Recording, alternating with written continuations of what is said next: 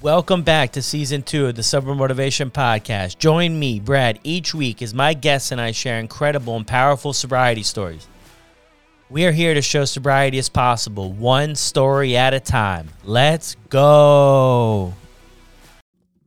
Laura shares her story with us on the podcast and was very open and honest about all the ups and downs.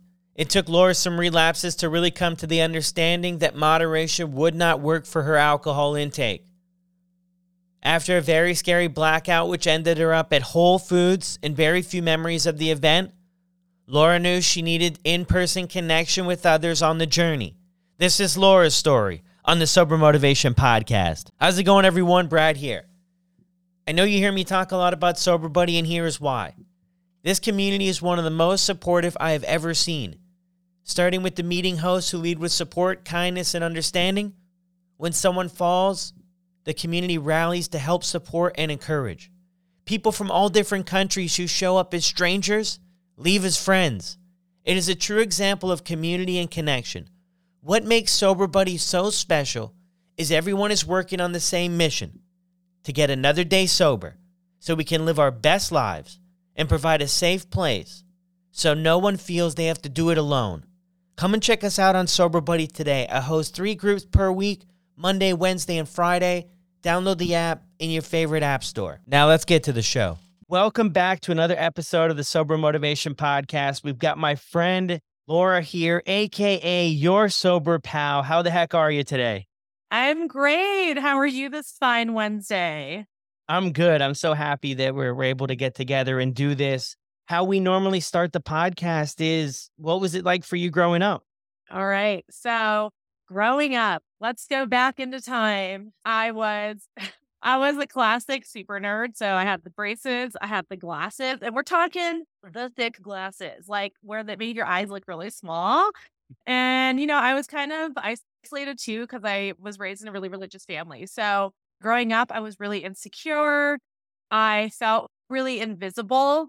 And I don't know, I was just like a very insecure little girl. And so some of my main memories in elementary and middle school, it's like I'm standing in a group of friends and I'll say something and everybody be like, oh, yeah, yeah, whatever. And then someone else will say the exact same thing and they'll be like, oh my gosh, that's a brilliant idea. And I was like, but I just said that sort of thing. And that's kind of the vibe of what it was like for me in middle school. And so I just felt very invisible. And I remember being like, I wanted so much to feel loved and accepted and included, you know, like any kid at that age. As far as alcohol goes, we did have booze in the house. My dad was a big drinker, my mom, not so much. And I do remember we would have these parties growing up and it was like all fun and booze is flowing. Unfortunately, at one point, a situation happened for my father with work and alcohol, and he actually had to go to AA as part of his program for like work or whatever. And I remember going with my dad, and I was like probably around 12 or 13 years old, because he'd be like, Come to this meeting with me. Like, I need the support of the family. And so the family would go. And I remember sitting in those church basements with the flickering fluorescent light bulb and like all the people sitting in those folding chairs. And you're like 12, you know what I mean? Mm. So I was like, oh my God, this is the worst thing ever. Like, this is terrible. And my first impression, I guess, of recovery and of AA specifically, I was just like cringe and this is not cool and that kind of thing. So, anyways, that was my first impression of recovery. But I remember thinking, like, I'll never end up like these people or I'll never end up like my dad. So, yeah. So, anyways, continue on. At one point, I was around 15 or 16 when my family decided to move to Arizona. And so we moved to Arizona, and I remember thinking, this is my chance to reinvent myself. Like, I don't need to be dorky Laura anymore. I'm going to be cool and I'm going to do what it takes to fit in. And I remember buying like all this Abercrombie and Fitch, which totally dates me, but you know, was back then, Brad. But yeah, I bought like all this Abercrombie and Fitch. I like bleached my hair. I did all the things that was like considered cool back then. And I remember going to my new school at like age 16 and being like, this is the new Laura. And I'm like letting that old Laura behind me and leaving that old Laura behind me. And it worked. You know, I was suddenly fitting in and people were inviting me to parties. And I remember going to these desert parties in Arizona. And of course, there's like Smirnoff ice flowing like the Cascades. And that was kind of my first introduction to drinking and drinking being cool and, you know, being the thing that like helped me fit in. And I really took to it. I loved the way alcohol made me feel. And I felt like I was more charismatic and funny and all the things. It made me someone that I felt like I wanted to be, not that shy, insecure girl that I was all my life up until that point. At around age 18, I actually got sent to Mexico to study abroad. And up until then, I was like kind of drinking at these desert parties in high school. But when I went to study abroad in Mexico, the legal drinking age down there is 18. And that was really when like my hard party wave took off and it was like tequila shots, tons of drinking. And I freaking loved it. Being able to go out to clubs, go out to bars. I mean, I always wanted to be a part of the nightlife scene. And it was like something I loved and had craved. And so, oh man, like those are some times. And so when I came back, I went to college at ASU, which at least at the time was like a notorious party school. This is like the girls gone wild days. And again, dating myself. You're young and don't know. No, I'm just kidding. but yeah. And so I went to ASU and it was just, you know, college. It's so normalized to party and drink and go to these like frat parties and stuff. And, you know, I was in the honors school, but I'm like juggling honors and then I'm chugging Jägermeisters on the weekend. And this was a time when your drinking was kind of a badge of honor. And so we would line our dorms with a empty Jaeger bottle, like on the windows. Like that was such a vibe back then. Oh my gosh. You know, and of course, that's like the environment. So you don't really think too much about the way you're drinking at that point. So yeah, I just was like drinking my face off. And I think part of the reason too that I was drinking so heavily in college was because I didn't really know what I wanted to pursue as far as a career went. I felt really lost as far as what direction I wanted to take my life. You know, I knew up until this point what my parents expected of me. And my dad used to say things like, if you're not a doctor or a lawyer, like you're nobody, essentially, like something to that effect. So I went into college into the dental program thinking I was going to become an orthodontist. And I like completely flunked out of all the sciences because I'm not a science and math person. Like I'm a creative person. But I had this thought mindset that if you're a creative person, writing in the arts won't get you anywhere. And so I tried to push through the sciences and I just kept flunking out. And then I was like drinking over it. And I'm like, who cares anyway? Like I'm just going to drink and party. Like I'm having fun. And then I switched over to marketing and by the time I graduated college, I was like, okay, I have this marketing degree, but I have no idea what I want to do with my life. And I remember feeling so lost and just misplaced in the world, and also just so out of touch with myself. I never really took the time, I think, to truly get to know myself at that age. And I just thought of myself in the image of what I thought my parents wanted me to be. And I felt like I kind of failed them in that aspect because I graduated college without a medical degree or whatever. So I graduate college and I'm like, what do I do with my life? I feel so lost. I don't know what to do. I get a job serving tables. And as many people here who worked in the service industry know, it is a very boozy environment. So it's essentially like college 2.0. And I'm like, okay, I don't know what I'm going to do. And after about a year serving tables in Arizona, I decided to move to South Lake Tahoe to snowboard for two years because I was like a diehard snowboarder at the time. And I'm like, I'm going to go to Tahoe for two years and I'm going to shred and get 100 day seasons. And then I'm going to go back to get my MBA. All right. And so I'm like, okay, I have a plan. Like, this is a good plan. So I moved to South Lake Tahoe. And anyone who's ever lived in a ski resort, I've heard this about like beach towns too, that they're like super Peter Pan, which the Peter Pan thing is basically saying like you never grow up. So everybody there's a Peter Pan. Everybody just kind of gets stuck where they are. Mm-hmm. And so yes, I moved to Tahoe and I'm like, oh my gosh, like everybody here drinks and parties like me. Like this is the best thing ever. Except they're like in their 20s, like even cooler. So I'm serving tables and I'm just drinking every day.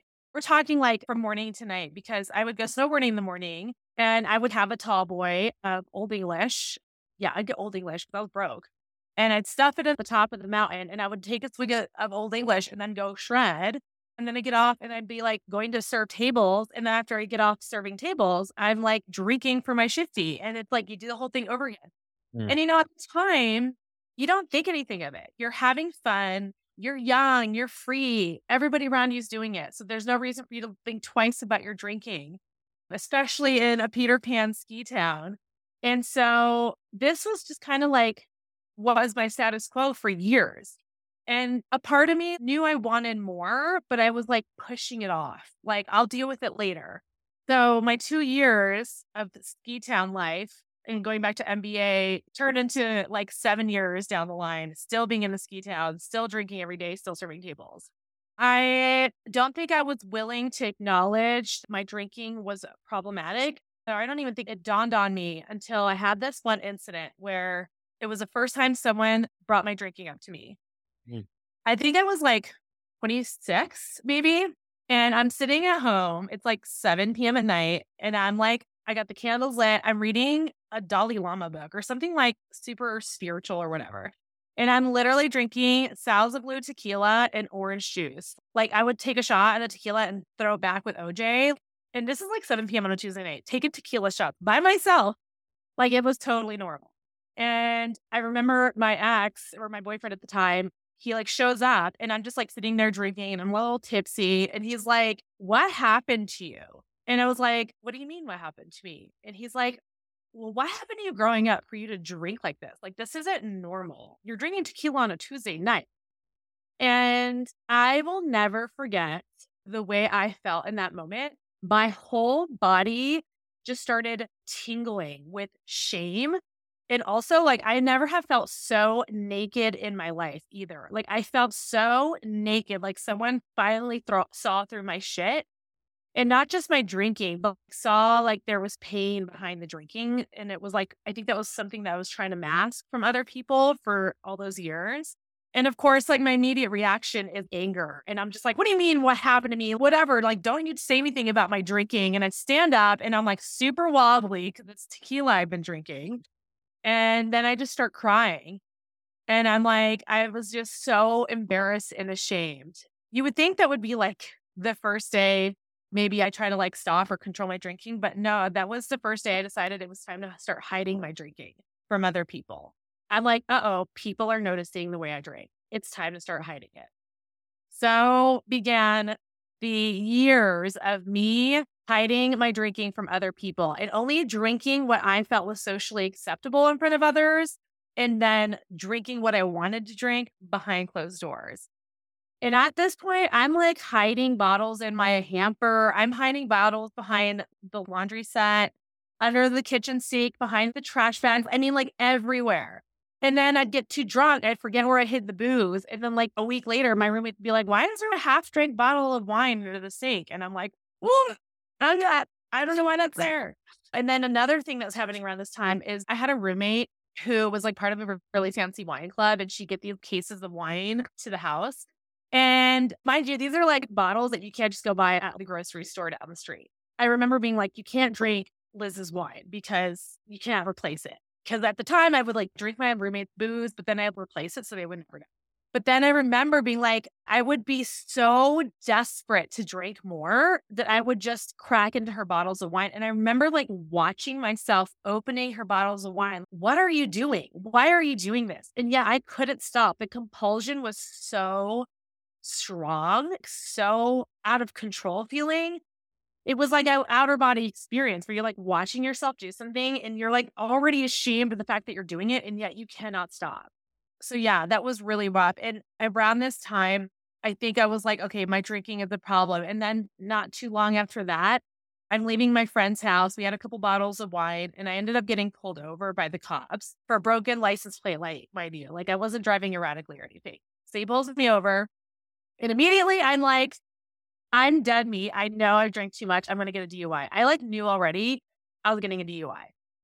So the cop pulled me over and I do like the field sobriety test and I actually do pretty good. And then he breathalyzes me and I blew a 0.21, which is enough for an extreme DUI. And the cop was like, whoa, the fact that you did so well in your field sobriety test with this much booze in your system, he's like, you got a problem, girl, that you can drink this much. That was a freaking wake up call. And going to the drunk tank that night, you go to jail for DUI. It's awful. You're in this room, they have the lights on. It's like bright, flickering. And they give you this pathetic excuse for a blanket to cover yourself. The toilet's in full view of the officers. And I just remember like the shame was just closing in on me in this room. It was crippling. And I was like, how did I get to this point in my life? Like, I was supposed to be getting my MBA. I was supposed to do this and do that. And you just kind of go through your whole life when you're like in the drunk tank, knowing you're there because of your drinking. You just go through your whole life and you're like, what the fuck? Where did I go wrong? And I get a lot of messages from people who are like, I just got a DUI. How do you get over this shame? And it's like, I heart goes out to them because I totally know that shame. It is crippling.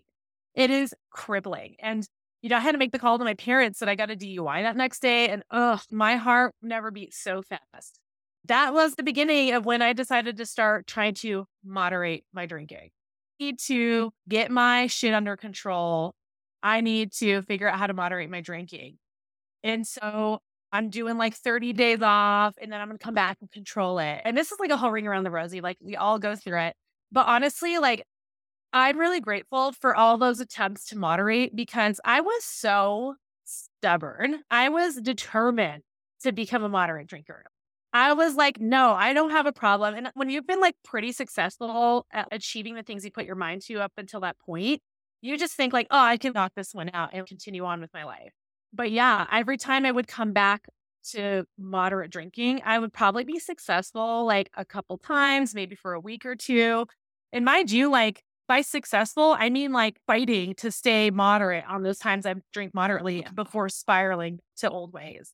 Yeah. I'm just wondering there for a second too. Where did you get this idea of moderation from? Had you witnessed other people do it or where did that idea come from of hey, let's just moderate this thing? And I like what you said too before you even answer that.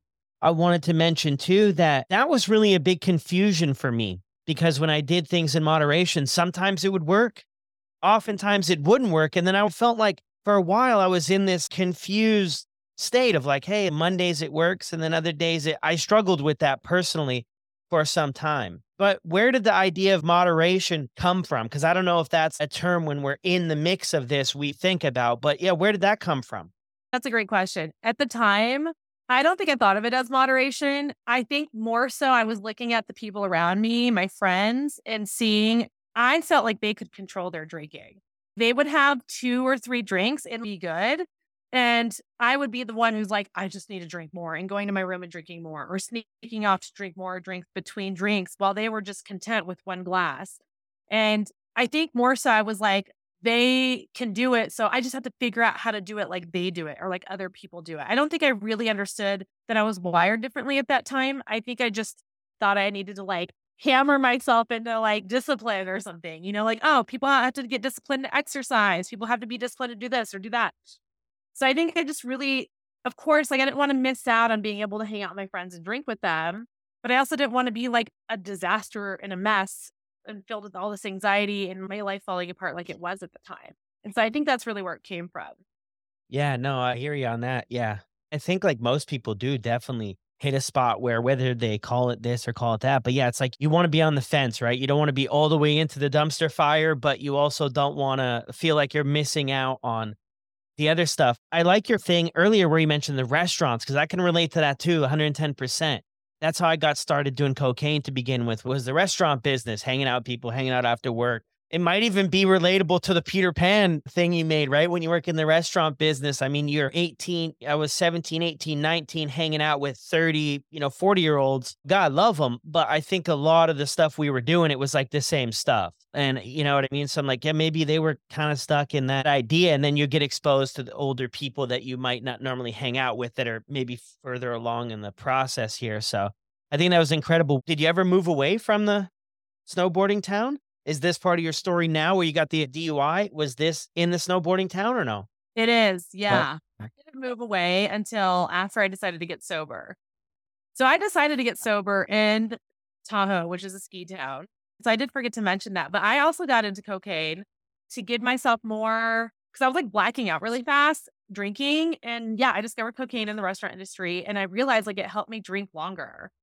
Honestly, like I love working in restaurants. I really loved that job. And I loved everyone I met in that industry. So I have so much love for that industry.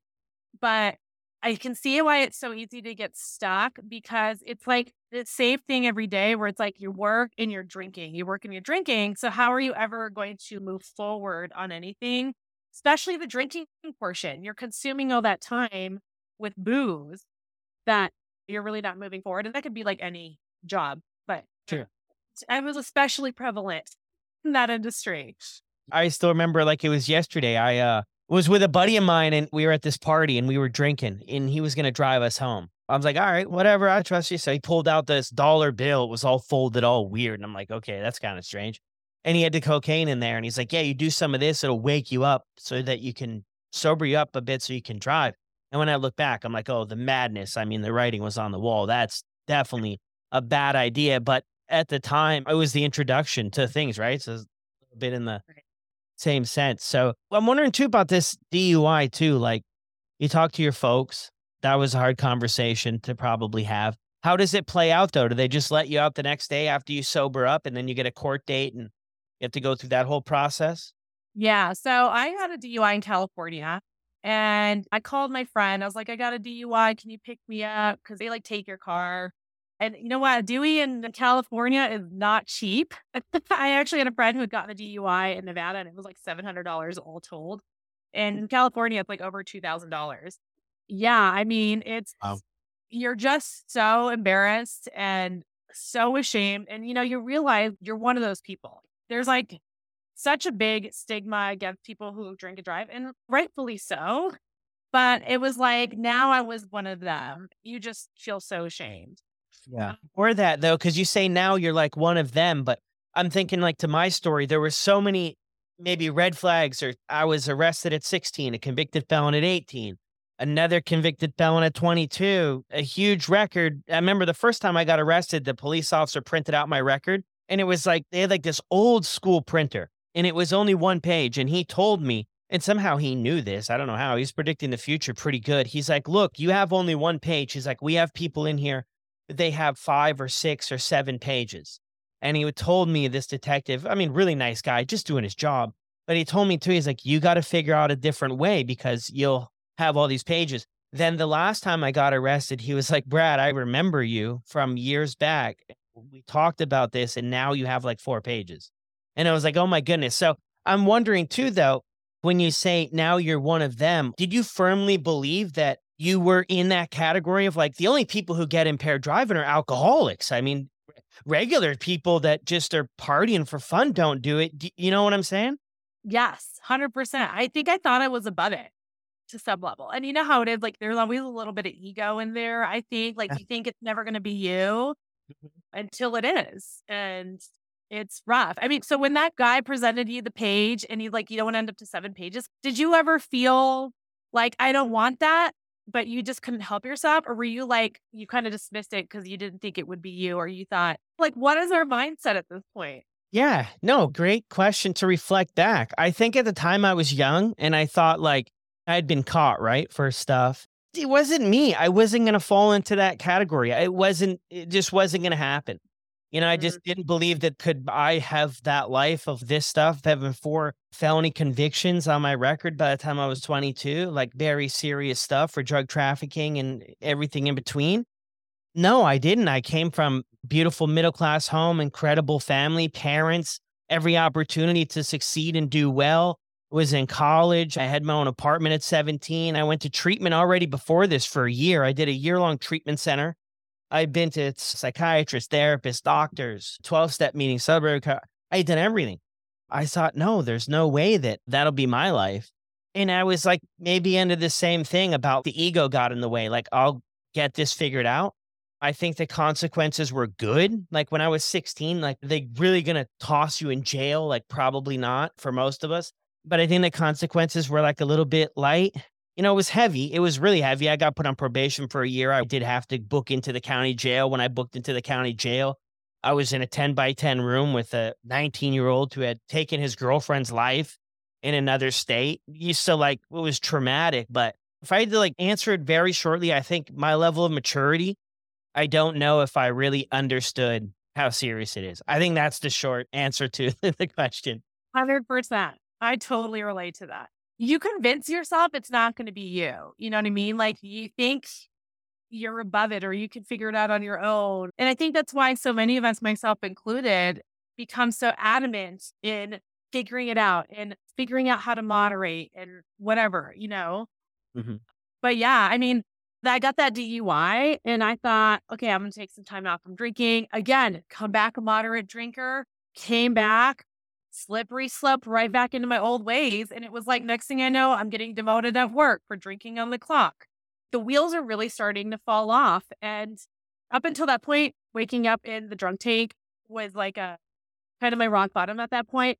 Finally, a new rock bottom came. And at the time I was dating my now partner, but we were like early-ish and I was uh, down in Reno, which is where I live now. So not the ski town. And I was down in Reno and I went to visit him over the weekend. And it was like a Sunday morning, I think, or maybe a Monday morning because I was in the service industry still. So I had like Mondays off. And I decided I was going to go to a restaurant in town and have like a glass of wine. And mind you, it's like 11 in the morning. And I'm like, you know what? It's totally fine. I'm just going to have a glass of wine and then drive home. It'll be fine. So I go to the restaurant and I'm having the glass of wine and I'm like working on something semi important. It was like a project or something. And then I have that glass of wine and then I'm like, you know, one more glass of wine. It's not a big deal. I just have one more. It's fine. So I have one more glass of wine. And, you know, and I'm drinking it slow. And I'm so proud of myself because I'm drinking it nice and slow, like a lady. And then after that second glass of wine, I'm like, oh, I really want one more but I don't want anyone to know that I'm drinking three glasses of wine before 1 p.m. So I decided to leave the restaurant, go to a different restaurant where I can have my third glass of wine. But that's it. I'm totally done after that third glass of wine. It's going to be fine. And then I'm going to go home. I go to the third restaurant. It was like a sushi restaurant. I get that third glass of wine. And next thing I know, I black out. I black out. And then I wake up and it's 7 p.m. And I'm inside Whole Foods. I'm like hovering over the buffet area because they have that buffet section.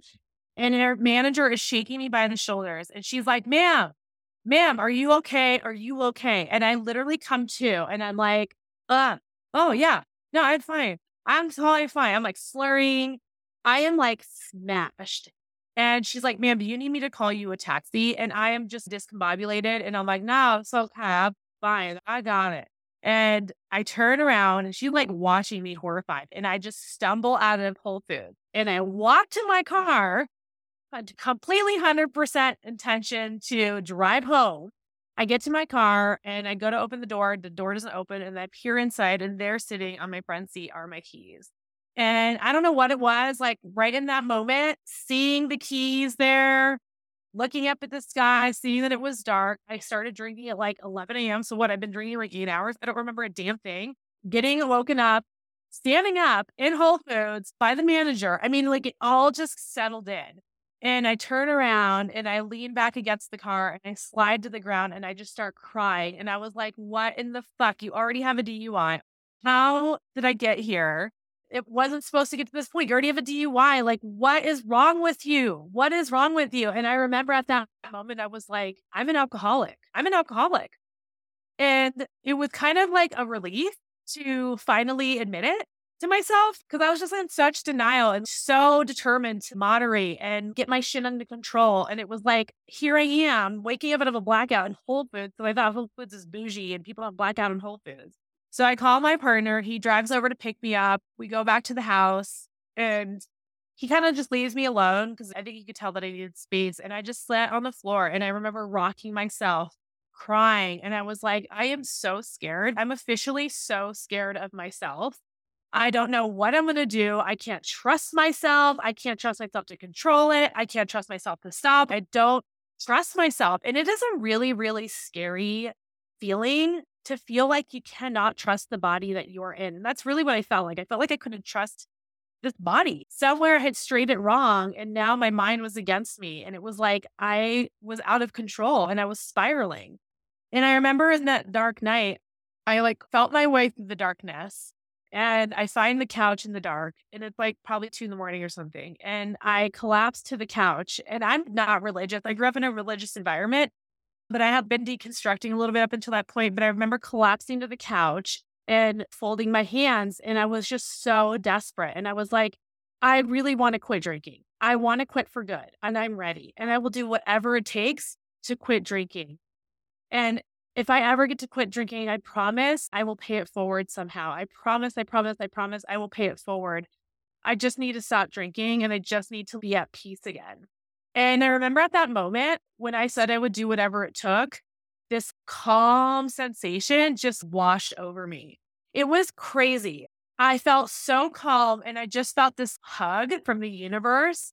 And suddenly in my mind, I just hear a whisper. It was like, everything is going to be okay. Everything is going to be okay.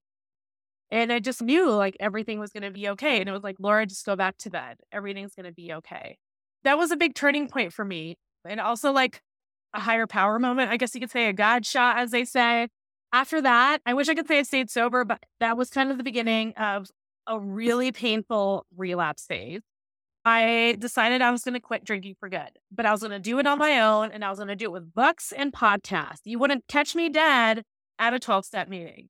I started listening to, I remember it was Recovery Elevator, it was like kind of the only podcast back then. And I was reading all the books. And then it was helpful, but I couldn't stay sober. So then I decided to join an online support group, like a Facebook group. And that really helped me. But, you know, again, I couldn't stay sober for longer than like one or two weeks. I was just like really struggling to stay sober. And finally, like one day, I wake up from a hangover and I'm just like, I can't fucking do this by myself. I cannot do it with books and podcasts. Some people can, and I'm so excited for them. Like I had people in my groups that were like doing it with just those things. But I knew in my heart of hearts, I was like, Laura, you need real in person support. You need real people, real human one on one you're going to have to go to a meeting. And I was avoiding it like the plague because my experience growing up, going to those AA meetings. And there's a lot of meetings out there, but really AA was like the only one that I could afford. It's like the only free one in my community. And so mm. I dragged my ass to my first meeting. And I remember like being parked outside that building, my hand on the steering wheel. And I was like shaking. I'm here by myself. And there's like people in this room and like am I really going to do this? And I was so scared and I was so anxious and I just felt so overwhelmed and alone. And I was like, just get your ass in there and sit in a chair, sit in the back and just listen. That's all you have to do. Like your first meeting's always really freaking scary. But I will say, like, I went in there and my first meeting was a freaking mess. The secretary, like, forgot the keys. So we had to have the meeting out front of the building in like public.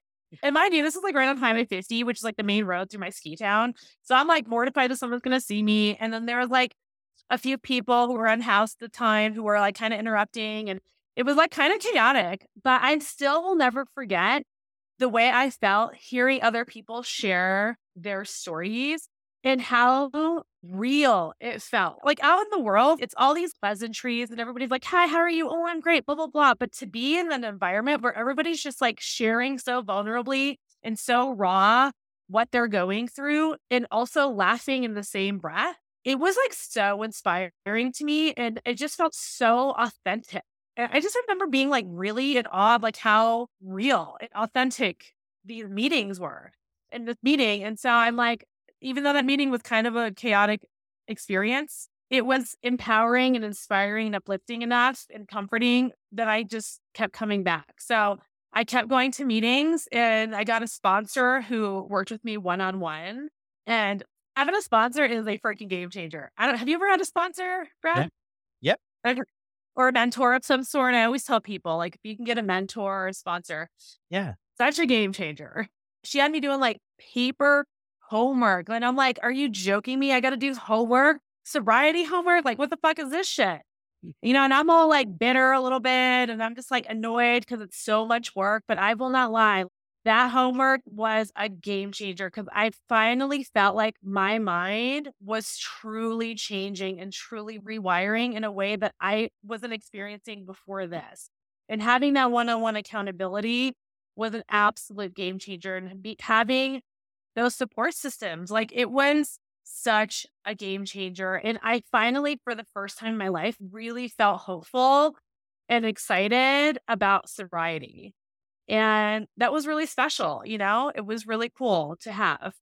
Yeah. yeah. No, I love I love that part to where you shared that you became hopeful because I feel like in anybody's journey, there's got to be a place where we get to to where we feel like the hope because it's really cool to hear other people's stories like, hey, John's doing this or Joe's doing that or Ashley's doing this. But once you can believe that that could be your story, I feel like that's when the game changes. When you actually truly believe that you can do this thing, the sobriety thing, and rebuild or continue to build your life, and you're able to see that for yourself. I feel that that's so powerful. And I'm so happy that you were able to experience that through your program there. Yeah. And I will say too, when I was trying to do it by myself, one of the things I noticed I was doing was I was like kind of trying to like bully myself into sobriety. Like I was, you know, being like, get your shit together and lashing myself. And I thought like I could like beat myself sober. And that's kind of like where your mind is when you're in early sobriety is you're just kind of like super down, you're anxious. And so your headspace just like not in a good place. And I think that was part of the reason why I would often, you know, relapse because you kind of bully yourself down. Like every time I had a craving, I would bully myself. Like, why do you have a craving? Oh, you're such a shit show, blah, blah. And once I was like in a program and working with other people, I learned that when you kind of bully yourself, it's really triggering when you're like mean to yourself. And I really started to adopt a more loving approach toward sobriety and being more loving, compassionate to myself. And the more that I was taking this loving compassionate approach to myself and kind of treating myself, really focusing on my inner child, I noticed that it really changed the way that I saw my journey and really was a less triggering approach to recovery. And it was a really beautiful shift in my journey that I am really grateful to. And I don't know if I would have had that had I continued trying to do it on my own. I'm so grateful. Like there's so many programs and routes and avenues to recovery today. I think it's so beautiful. I always tell people like 100 years ago, especially us ladies, we would have been like tossed into the insane asylum. yeah. Anything for us, you know? Yeah, and, you're, you're probably right there. You know, and then like in the 30s, like it was just say, hey, I'm pretty sure. And now it's like a freaking poo poo platter. And it's so cool you know? No i th- yeah i think it's incredible just to be able to approach it and what you mentioned there too about showing yourself some grace and just being gentle with yourself and not beating yourself up. I hear so many people they'll just start out. They'll just kind of make the decision about i want to get sober and then you know things don't work out exactly the way they had the vision right? They might have a lapse or a relapse or however we want to draw it up and then just give up just give up on it. And I understand how hard it is because it took me so many tries. I don't even have a count of it. It took so many tries, but you just got to keep showing up. You got to keep coming back. You got to keep showing up, asking for help, and do, you know, a few of the other suggestions and keep doing that over and over again. And I think it'll get better for most people. Yeah, I agree. Relapse is a huge part of my story too. I relapsed a lot. And I remember there were so many points where I felt like I was the one person who like couldn't get this thing. I felt like everybody around me was getting it on their first, second, third, fourth try. And I was just flailing. And I remember one morning after I had relapsed yet again, and I was like, wow, you screwed up yet again. This is when I was still living in the ski town, but I remember waking up because I would always do this thing where I'm like, I'm never drinking again. I'm never drinking again. I'm never drinking again. And then you drink. And then you're like, I broke my promise. Now I'm never drinking again. And then you break that promise. And after a while, it's like you feel like you can't even trust your own word. And you're like, yeah, you're so full of hot air. You're so full of shit. And then there comes that like mindset where you're just like spiraling you're like, you keep promising you're going to drink and you don't do it. And you're so full of shit. And I remember waking up that morning and I was like, I have no trust in myself. I keep breaking this promise to myself. And I was laying in bed staring at my ceiling. And as I'm laying there, I suddenly like see this vision of myself as a child. And she's running through the meadow and she's got like a bouncy brown ponytail. And I see myself at seven years old. And I'm just in tears because I'm like, she has so many hopes and dreams. And here I am, like struggling to just not drink for 24 hours. And I imagine that little girl. And then I decided, I'm like, I'm going to make a promise to this little girl. And it's going to be a promise that I can actually keep. And so I sit up in the bed, I hold both my pinkies together, and I'm like, I pinky promise that I will never give up, no matter how many times I fall. And suddenly it was like, this is a promise I can keep. Instead of saying I'm never going to drink again, which is a promise I kept breaking, I'm going to promise myself I'll never give up, which is a promise I can keep no matter how many times I fall. And I will never forget that moment because it's the most important promise I ever, ever made myself. And that's what I did. I just kept trying different things. I did the podcast, I did the books, I did this, I did that, I did meetings, and I had a lot of relapses. I relapsed after one week, I relapsed after months. Before my final relapse, I had seven months of sobriety that I busted my ass for.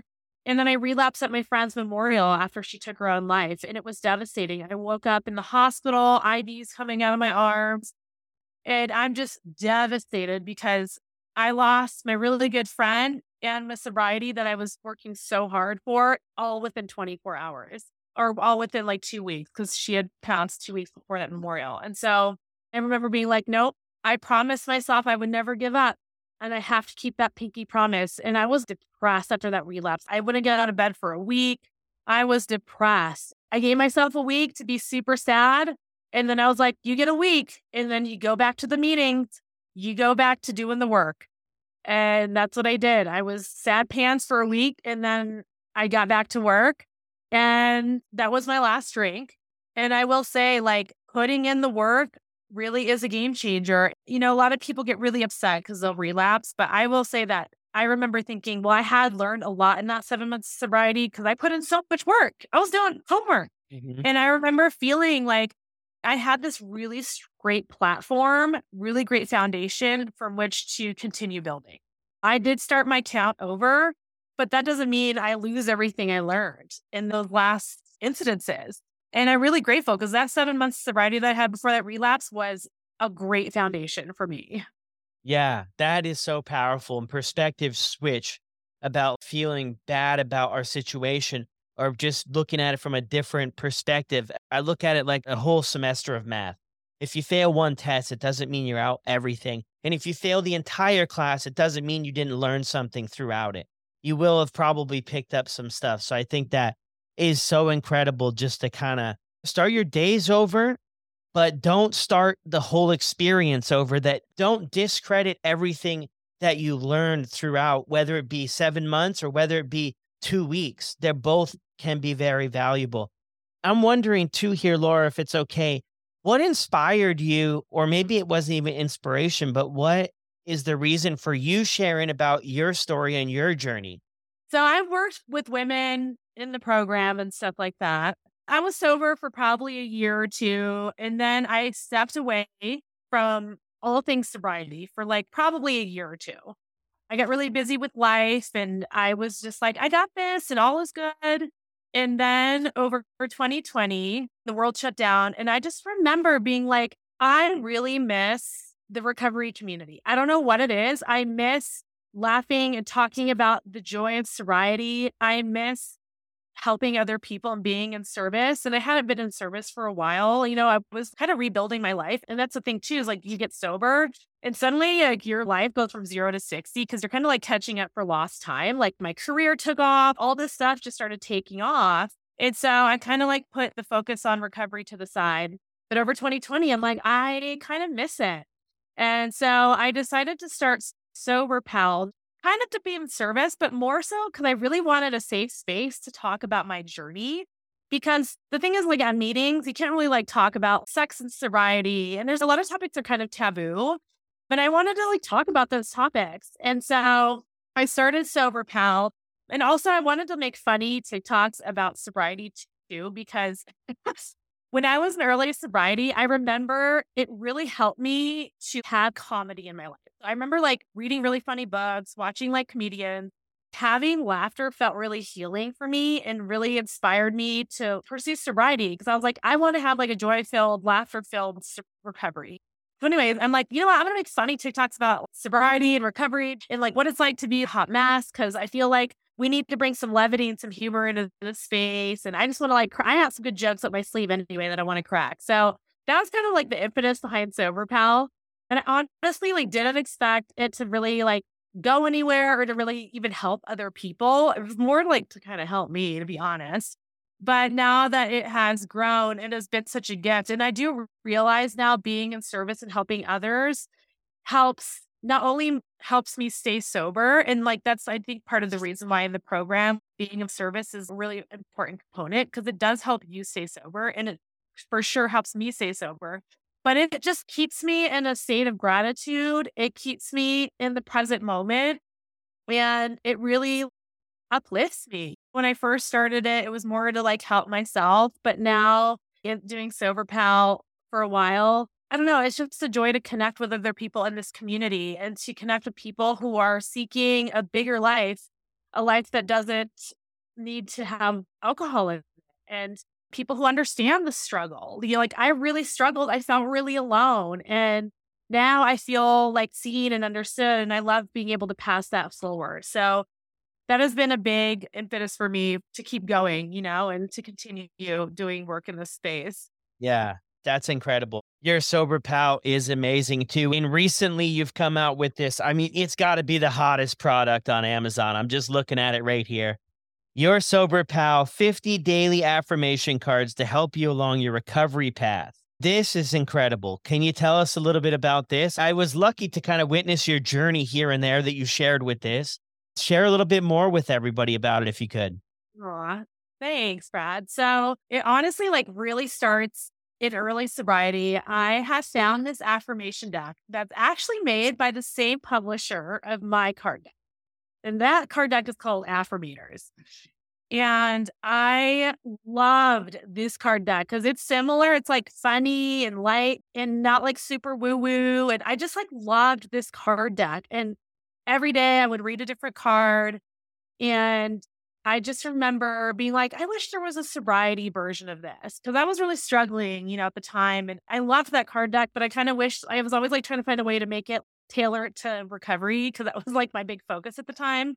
Yeah. So a couple of years later, I decide two years ago, actually, I decide that I want to start working on this sobriety affirmation deck. And I'm like, I don't even know what I'm doing. I don't know anything about anything, how to be published, nothing. I'm like, I'm just going to write it on a Google Doc and then maybe I'll put it on like some digital files and like send them out in an email or something. I really wasn't thinking that big.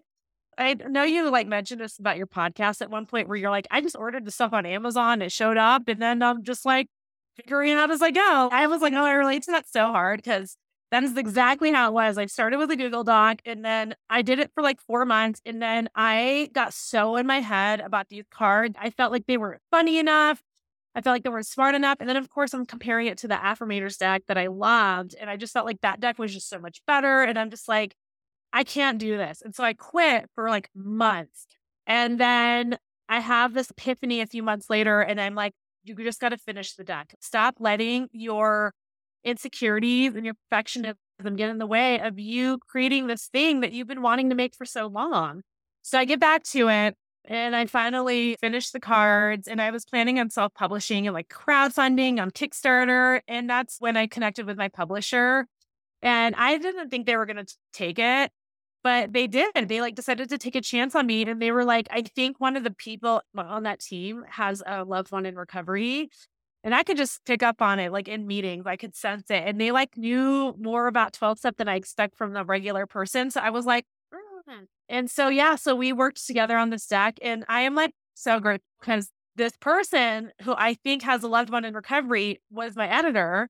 Her edits were like amazing. And I remember the first time reading her edit, I was literally in tears because I felt like she really helped me think about some nuances I may have overlooked and with regard to like making sure everybody is feeling included at every level of their recovery journey, whether they're sober, curious, or fully in recovery, like embracing all people at every stage. Because sometimes you think everybody's like at the level you're at and you forget about all the other levels. So, yeah. Anyway, it's two years in the making and I just finally announced it last week and I like sent you one right away. And it's been amazing. And I just want to out in the world. I don't have any expectations to sell a bunch or anything. Like, who knows how popular this niche is, but it's been really well received. And it's been such a joy to see people sharing their favorite cards and things like that. It has been so wonderful. Yeah, no, that's incredible. It's so cool. Yeah, the whole process to hear how it all plays out. Look, I'm thinking we wrap things up here after this, and people can get it on Amazon, right? They can get it on Amazon. And then they can also get it on knockknockstuff.com, which is my publisher's website. And if they shoot me a screenshot of their receipt, I will send them 10 affirmation coloring pages. So they can send that to your soberpal at gmail.com. And I would love to send them some coloring pages to help support and inspire them on their journey. Yeah, wow, so cool. Yeah, everybody knows Amazon, so check that out. I want to finish wrap up here with this question I ask a lot is if somebody's listening to the podcast, they're struggling to get or stay sober, what would you have for them? First off, I strongly recommend that uh, you write a letter to yourself and just outlining all the reasons why you promise you'll never give up on yourself. This is something I've told a lot of my sponsees, but like one day you're going to look back on this moment and feel so grateful and so proud that you didn't give up on yourself. And mm-hmm. so I recommend writing that out, keeping it somewhere safe, and then keep trying something new until you find what clicks. Keep trying something new until you find what clicks. A lot of times it's the thing you really don't want to do that might be the key to long term recovery, the key to peace and joy and sobriety.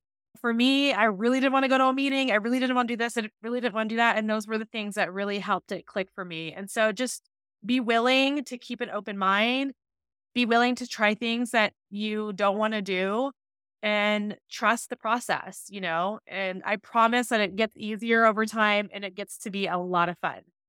Yeah, no, thank you so much. That's incredible. And I hear your story too, is it's a full circle, right? You had that thing where you were talking to the universe of like, hey, I'll pay it. Just help me out here. Give me a little bit of a break here, some direction, and I'll pay it forward. And that's exactly what you're doing every single day.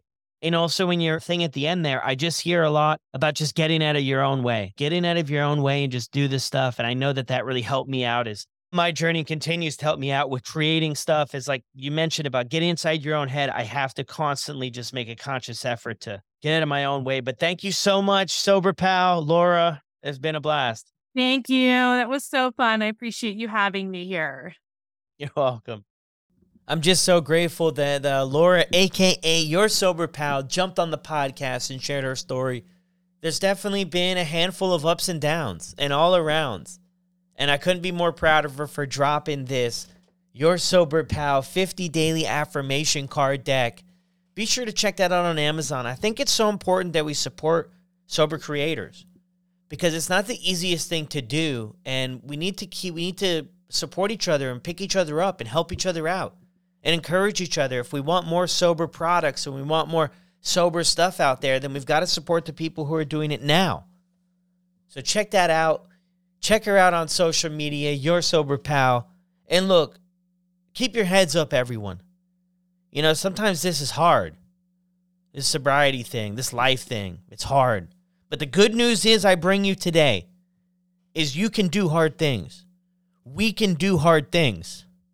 So let's get another day, and I'll see you on the next one.